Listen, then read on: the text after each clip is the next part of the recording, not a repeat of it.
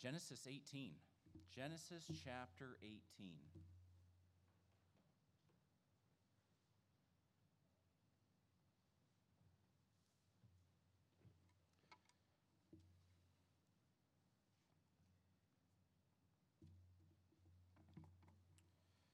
Just thinking about faith, we've been um, we've been kind of going through Hebrews chapter 11 with the teens. I think it's verse number 9, Hebrews 11, verse 9. It tells us, without faith, it is impossible to please him. Paul told us in the book of Romans that the just shall live by faith. God wants us to walk by faith. Big, little, no matter what it is, God wants to be in our thoughts, and He wants to be the one that we look toward and the one that we depend on. I always enjoy what we might consider the insignificant or the little testimonies. Alice, you start in that lawnmower. That's faith. That's walking by faith. It, how easy is it for us to look to ourselves to fix our lawnmower or to call a repairman or call a friend or a son or whoever it is and get them to come fix it and they fix it we get it started and we cut our grass and we never think twice about it but how often do we actually stop and say lord will you help me with my lawnmower and then acting on that faith is going out and giving it one more pull and it starting up but god wants to be in that. He wants us to walk by faith. And I personally find it convicting because I know how self sufficient I can be or try to be. And many times it's my wife who says, hey, maybe we should pray about that. I don't always appreciate that in the moment. But she, she many times reminds me, hey, why don't we pray about it? And it's so easy to not walk by faith, or it's very easy to put that faith in ourselves rather than put that in the Lord. And tonight, I want to look at the faith of Abraham and Sarah. And I want to give you some thoughts, and uh, just, just uh, hopefully it's an encouragement. But in Roman or in Genesis chapter 18, verse 9, notice what it says. It says, And they, so the, the angel of the Lord, the angels have come and they're sitting down with Abraham and uh, they're getting ready to judge uh, Sodom and Gomorrah. That's what they're about to do. Uh, after this conversation, that's when they kind of say, you know, should we reveal to Abraham what we're about to do? And they kind of talk about it, and then they have talking, and then, you know, Abraham says, for however many righteous will you save it? For this many righteous will you save it? And, you know, they have that whole conversation. So here, these angels are sitting down with Abraham, and they're talking. So it says, and they said unto him, Where is Sarah thy wife? And he said, Behold, in the tent. And he said, I will certainly return unto thee according to the time of life. And lo, Sarah thy wife shall have a son. And Sarah heard it in the tent door which was behind him. Now Abraham and Sarah were old and well stricken in age, and it ceased to be with Sarah after the manner of women. Verse 12 Therefore Sarah laughed within herself, saying, After I am waxed old, shall I have pleasure, my Lord being old also? And the Lord said unto Abraham, Wherefore did Sarah laugh, saying, Shall I of a surety bear a child which am old? Is anything too hard for the Lord?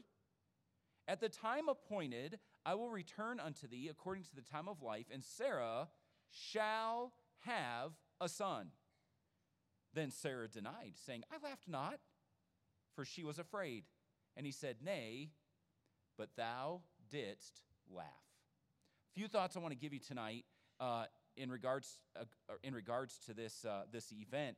First thing I want you to think about tonight is the promise. God had made a promise to Abraham and Sarah that they were going to have a son. Now, you could go back to Genesis chapter 12, and there you would find God calling Abraham out of Ur. And there, God calls Abraham and he says, You pack up your family and all of your things, and you start heading towards a land or a country that I'm going to show you. And there in verse 4 of chapter 12, it says, So Abraham departed. Abraham trusted God. He believed God that God was going to do something. So he packed it all up and he leaves. And God, he goes on that journey with God and, and, and he does what God wants him to do. But go back to Genesis chapter 13. In Genesis chapter 13, look at verse 1. It says, And Abram went up out of Egypt, he and his wife, and all that he had, and Lot with him into the south. And Abraham was very rich in cattle and silver and gold. And he went on his journey from, from the south even to Bethel, and to the place where, the where his tent had been in the beginning, between Bethel and Hai, under the place of the altar which he had made there at the first. And there Abram called on the name of the Lord. So here, Abraham and Lot, they leave. If you remember, um, Abraham and Lot, they were both wealthy men. They had a lot of, of cattle and uh, different things. They had a lot of servants. And if you remember, their servants started butting heads. And uh, so Abraham goes to Lot and he says, Hey, you choose where you want to go, and I'll go the other way. And so they have this, they, so they, they make this truce, and Lot chooses the plains of Sodom and Gomorrah, and he pitches his tent towards that way, and Abram goes towards uh, uh, Canaan. And so they go their separate ways. Now, notice what God says in verse 14. And the Lord said unto Abram, notice this, after that Lot was separated from him. Personally, I think Lot caused problems. I think there was kind of a deal there where God was waiting for him to get rid of Lot so he could do something. But once Lot made his choice and Abraham went the opposite direction, then God says to Abram, Lift up now thine eyes and look from the place where thou art northward and southward, eastward and westward. Notice verse 15. For all the land which thou seest, to thee will I give it, and to thy seed. Notice that, thy seed forever. There's the promise of a child. Okay? He's going to give Abram a child. Verse 16, and I will make thy seed as the dust of the earth, so that if a man can number the dust of the earth, then shall thy seed also be numbered. Arise, walk through the land in the length of it and in the breadth of it, for I will give it unto thee. Um, so here we see that promise given to Abram. Uh, in chapter 14 of Genesis, there you have the account where Lot uh, is taken as a captive, and Abram and his servants chase those guys down. They, de- they defeat them, bring them back to Sodom and Gomorrah. You have the account of uh, Melchizedek and all of that in chapter 14. In chapter 15, look at verse 1. After these things, the word of the Lord came unto Abram in a vision, saying, Fear not, Abram, I am thy shield and thy exceeding great reward. Now notice what happens in verse 2. And Abraham, Abram said, Lord God, what wilt thou give me, seeing I go childless? And the steward of my house is this Eliezer of Damascus. And Abram said, Behold, to me thou hast given no seed, and lo, one born in my house is mine heir. So here he complains about, he goes childless. He's like, God, you haven't done this yet. Where's this heir? Where's this seed? Where's this child I'm going to have? And so he goes through verse 15, go over to chapter 16. Verse 1 Now Sarai, Abram's wife, bare him no children. And she had an handmaid, an Egyptian, whose name was Hagar.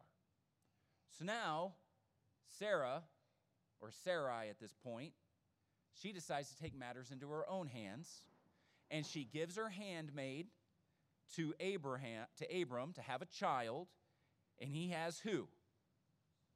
Ishmael. This poses problems for the rest of time. But they take matters into their own hands and they say, hey, God hasn't given us any kids yet, so you know what? We're going to fix it. They didn't fix anything. But here they try to handle it on their own in chapter 16. So now go to verse 17, or chapter 17. So in chapter 17, God reiterates this promise to Abraham. In verse 1, he reestablishes that covenant. Um, in verse 4, he says, As for me, behold, my covenant is with thee, and thou shalt be a father of many nations. And then in verses 9 through 14, God gives Abraham the sign of the covenant. It was circumcision. That was to be a sign of that Abrahamic covenant. But now notice what happens in verse 15. And God said unto Abraham, as for Sarai thy wife, thou shalt not call her name Sarai, but Sarah shall her name be. And I will bless her and give thee a son also of her. Yea, I will bless her, and she shall be a mother of nations. Kings of people shall be of her. Notice what happens in verse 17. Then Abraham fell upon his face and did what? Laughed. Now listen, we tend to preach about Sarah laughing, and usually we criticize Sarah for laughing, but Abraham also laughed.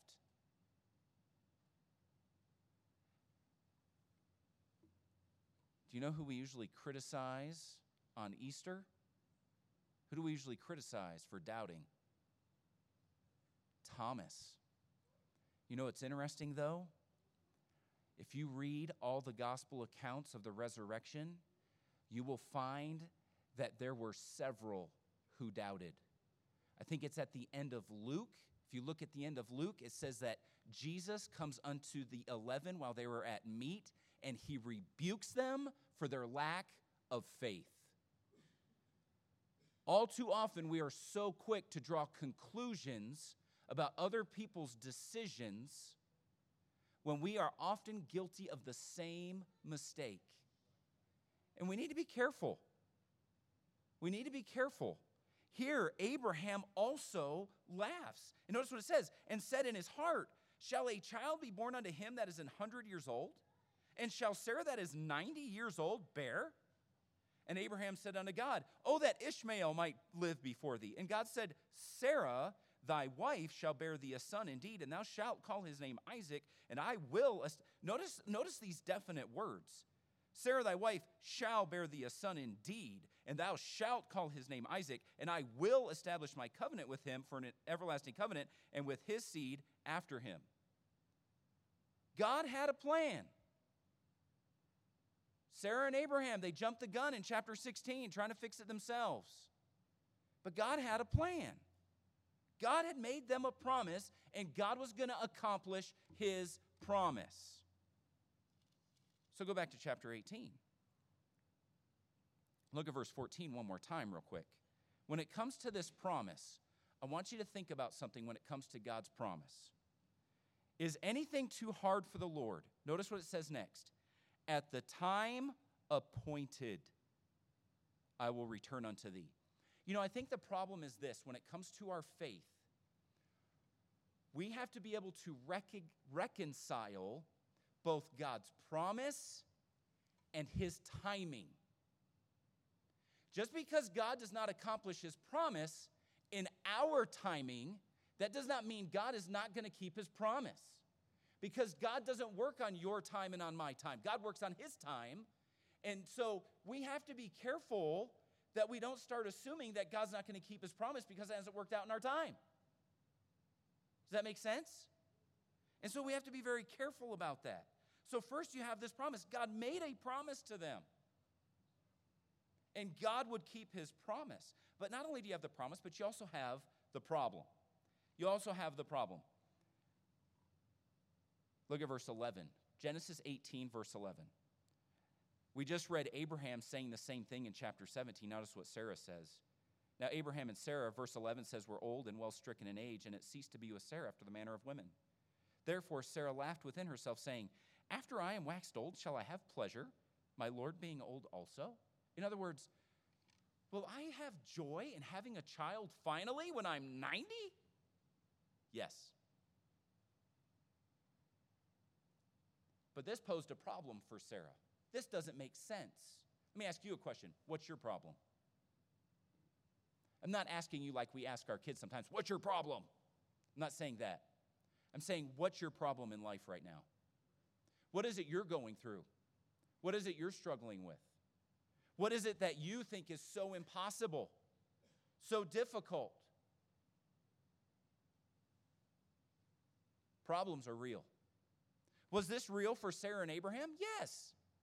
In their own reasoning, in their own logic, in their situation, in their circumstance, being 190, I mean, does that make sense to have a child?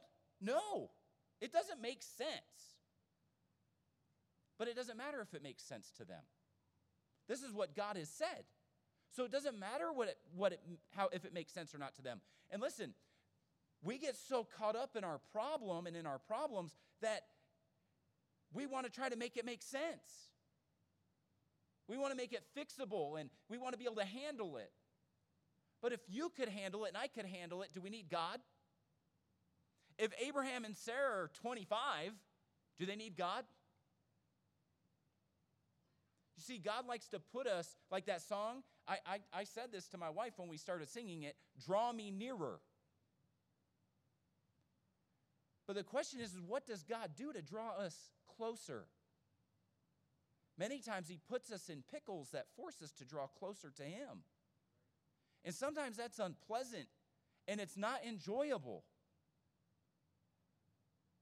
But all too often, we are forced into those situations so that way we'll draw closer to God. And here, Abraham and Sarah, they, need, they were at a point where they needed God to do it. They couldn't do it themselves, they couldn't fix it, they couldn't make this happen. They'd already tried that. But 190 years old, they needed God to do something. And here's the reality in our problems, we need God to do something. We went to the men's conference there in Kansas, and one of the preachers said, You need an oh God moment. You need one of those moments where it forces you to your knees and you cry out to God and you say, Oh God, I need you to do something. But they had a problem. The reality is this problems are real. For you, for me, we all have problems. We all have circumstances, situations, things that seem impossible, things that are hard, things we're trying to figure out and work through, things we can't get past things that we're trying to rationalize and work out so we can solve it. But the reality is this you know what we need to do? We need to stop trying to figure it out. We need to stop trying to rationalize it, and we need to give it to God, is what we need to do. But our problems are real. Our problems are real. We all have problems. Your kids have problems. Your teens have problems. And those problems are real. It's easy sometimes as a parent to minimize them, to kind of look at them and be like, yeah, yeah, you don't know what you're talking about, or to act like they don't matter. But their problems matter. All of our problems matter. And you know what? All of our problems matter to God. God cares. That's why He gave us, uh, what is it, 1 Peter 5 7? Casting all your care upon Him. Why? Because He cares for you. God cares. God cares about our problems, but Sarah and Abraham, they had a problem. So they had the promise, they had the problem. Notice their pessimism. Verse 12, Genesis 18, verse 12. Therefore, Sarah laughed within herself, saying, After I am old, shall I have, a, shall I have pleasure, my Lord being old also? Notice her negative outlook. Do you ever get negative? Do you ever tell yourself this is never going to happen? This is impossible? There's no way this is going to work out? Do you ever tell yourself that? Let me ask you this Do you ever pray, but in the back of your head, you're saying, No way? You ever do that? I do. You know, looking at me like, well, I'm glad you guys got it together. Because, man, I can't tell you how many times I pray, and in the back of my mind, I'm doubting. I think Jesus said, Let not any man what something about praying and doubting, think that he shall receive anything. And I know James chapter 1 says a double-minded man's unstable in his all his ways, and he'll never receive anything from the Lord. God wants us to believe and to trust and pray in faith. Sometimes that's easier said than done. Sometimes that's hard. But notice they were pessimistic. Even Abraham in chapter 17 was pessimistic. He laughed and he said, how am I that's 100 and she's 90? How are we going to have a kid? Use Ishmael. And God said, No, I will establish my covenant with Sarah, and she will have a kid, and you will name him Isaac, and he's the one I will establish my covenant with. God said, I'm going to do it my way, not yours, Abraham. But they were pessimistic, they were negative about it. The fourth thing when you think about this is God's persistence. God's persistence. In verse 14, it says, Is anything too hard for the Lord? You answer that. Is anything too hard for the Lord? Obviously, the answer is no. But how easy is it to believe that answer? And here's another issue that I think we have many times. We want to believe that anything or that nothing is too hard for God, that God is capable of doing anything. But I think in our human reasoning, on this side of the coin, what God does, we want that to match up with what we want. See where I'm going? If God is capable of anything and God does what He wants and what He plans, and that's not what you want and what you planned, is God still capable of anything? Yes. Yes, He is. Let's use, let's use, we'll use uh, Tony's testimony about the farmers planting. Dustin planted. Do you want that crop to grow? Yes, you do. Yes, they do. They want their crops to grow, obviously. But what if they don't grow? Does that mean God was incapable? No, it doesn't. No, it doesn't. And many times, I think in our lives, when God gives us an answer, we don't like the answer and we automatically assume God is incapable because we didn't get the outcome we wanted. And, ladies and gentlemen, there has to come a point where we surrender our will and our desires to God's will and God's desires, just like Pastor was preaching this morning in Galatians 2:20. We're crucified with Christ. Your desires, your plans, and everything are on that cross. They're dead, they're gone, they're His now. But we like to take our desires and our plans and what we want back, and we want to we want to make that happen. But God's the one that's in control. God's the one that's in control. And listen, in the next part of the verse, notice what he says At the time appointed, I will return unto thee according to the time of life, and Sarah shall have a son. Here is the amazing thing about God's persistence God will always do what he has planned. God will always do what he has promised. Always. Always. Take your Bibles, go over to um, 2 Timothy chapter 2.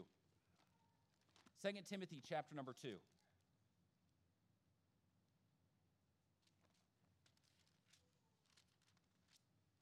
Second Timothy 2, look at verse 13. Well, look at verse 12 first. Well, look at verse 11 first. It is a faithful saying. For if we be dead with him, we shall also live with him. If we suffer, we shall also reign with him. If we deny him, he will also deny us. Notice verse 13. If we believe not, yet he abideth faithful, he cannot deny himself. Do you realize God's faithfulness and God keeping his promise is not dependent upon you and me? What an amazing truth that is. God's faithfulness isn't on your shoulders or on my shoulders. God bears that weight. In Hebrews chapter 6, I think it is, there it talks about the promise that God gave to Abraham. And the, and the writer of Hebrews said this when he could swear by no greater, he swore by himself. He swore by himself. Listen, God keeping his word and his promises isn't dependent upon you and me. It's dependent upon God. It's dependent upon God. Praise God that He is persistent in doing what He says He will do. So you have the promise, the problem, the, per, the pessimism, the persistence, and the last one I want you to think about tonight is this the progress. Go over to Genesis chapter 21. In Genesis chapter 21, verse 1, it says, And the Lord visited Sarah as he had said. And the Lord did unto Sarah as he had spoken. I feel like there's an emphasis in verse 1 on God doing what he said he would do. I feel like God is trying to pound it into the brains and into the hearts and minds of humanity that God does what he says. And the Lord visited Sarah as he had said, and the Lord did unto Sarah as he had spoken. For Sarah conceived and bare Abraham a son in his old age at the set time which God had spoken to him. And Abraham called the name of his son that was born unto him whom Sarah bare to him, Isaac. And Abraham circumcised his son, being eight days old, as God had commanded him. Here, God fulfills his promise. But there's one major thing I want you to think about tonight, and that's in Hebrews chapter 11. Go over to Hebrews 11. Hebrews chapter 11, look at verse 11.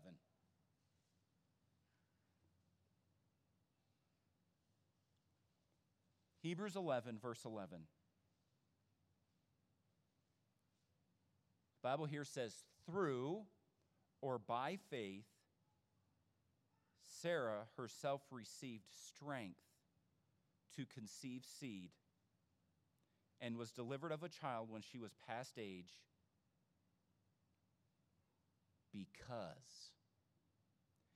How did she receive this strength to bear a child when she was past age? How? Because she judged him faithful who had promised. At some point in Sarah's heart, she changed her mind.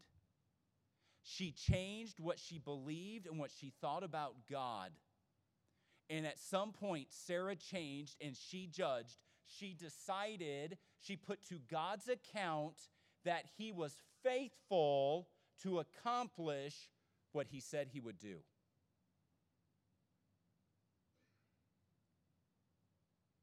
What an amazing thing. Number one, what an amazing thought that God, in His grace, His mercy, His long suffering, gave Sarah the time and the opportunity to change. Aren't you thankful that God gives us grace and mercy and opportunities to change, to grow? That He doesn't just give us one chance and bonk us over the head and say, Yeah, forget about you, I'll move on to somebody else. He gave Sarah time at somewhere along the road, she finally realized and she judged. She came to a conclusion and she said, He is faithful to do what He said He would do. And, ladies and gentlemen, we have to come to the same conclusion. We have to come to the conclusion that God is faithful. God is faithful. Ladies and gentlemen, He's faithful to you. He'll be faithful to your kids. He's faithful to his word. He is faithful. 1 John 1 9 tells us if we confess our sins,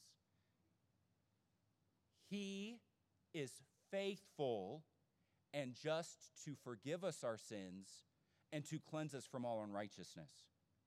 Do you realize there will never be a moment when you stop and you confess your sins and ask God to forgive you for whatever it is, there will never be a time when He will be unfaithful to cleanse and to forgive. Never. He is faithful to cleanse and to forgive when we confess our sins. In Titus chapter 1, verse uh, 2, I think I know where Titus is.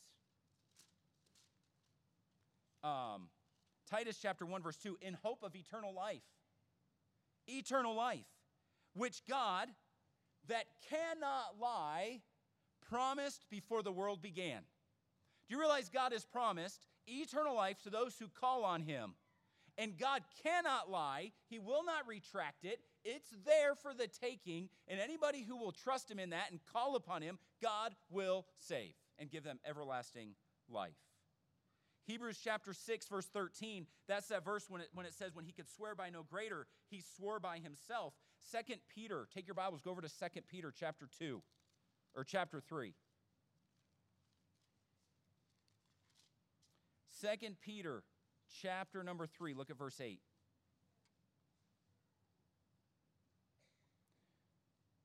Here we kind of have that little conflict of God's God working in his time instead of ours. Notice what it says in verse 8 But beloved, be not ignorant of this one thing, that one day is with the Lord as a thousand years, and a thousand years is one day. Time is, does not matter to God. Now, we, we function in time. Tomorrow, you probably have to be to work at a certain time. You'll probably get up at a certain time. Tonight, you might go to bed at a certain time. Tomorrow, you might get off work at a certain time. And at one point, we're all going to die. We care about time. God does not care about time. Time means nothing to God. God's eternal. And, and it just all, it just goes together for God. God does not function in time like we function. So notice what he says in verse 9 The Lord is not slack concerning his promise. Do you see the trouble that we have right here in verse 9? As human beings who function in time, it is easy to look at God's promise and say, well, he sure is slacking off. Why hasn't he done that yet? But here, Peter says he's not slack concerning his promise, as some men count slackness, but is long suffering to usward, not willing that any should perish, but that all should come to repentance. God is not slack concerning his promises. He'll never be slack concerning his promises. God is faithful. He is faithful. 1 Corinthians chapter 1 verse 9. We're going to go to a few verses here real quick. Go over to 1 Corinthians chapter 1. 1 Corinthians chapter 1, look at verse number 9.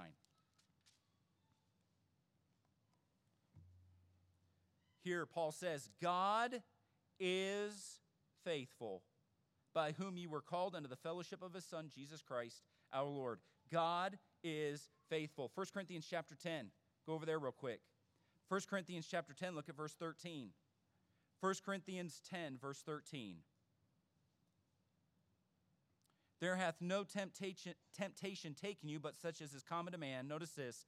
But God is faithful. Go over to Second Thessalonians chapter 3. Second Thessalonians chapter 3.